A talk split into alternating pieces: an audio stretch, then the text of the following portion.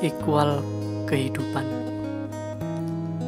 Terlepas dari hiruk pikuknya kehidupan Banyak ikwal yang bercampur dengan kegelisahan Yang mengusik jiwa-jiwa ini. Dan kala itu kita mencari Suatu yang disebut kedamaian. Namun di mana kedamaian itu?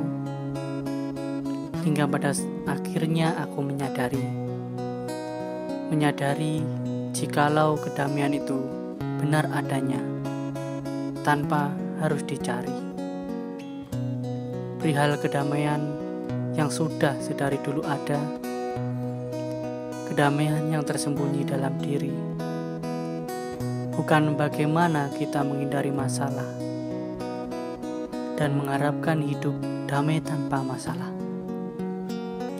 tapi bagaimana kita menjaga ketenangan diri sendiri, menjaga keseimbangan batin dan pikiran, walau diselimuti oleh berbagai masalah dan hiruk pikuknya kehidupan. Setiap orang punya proses kehidupan masing-masing.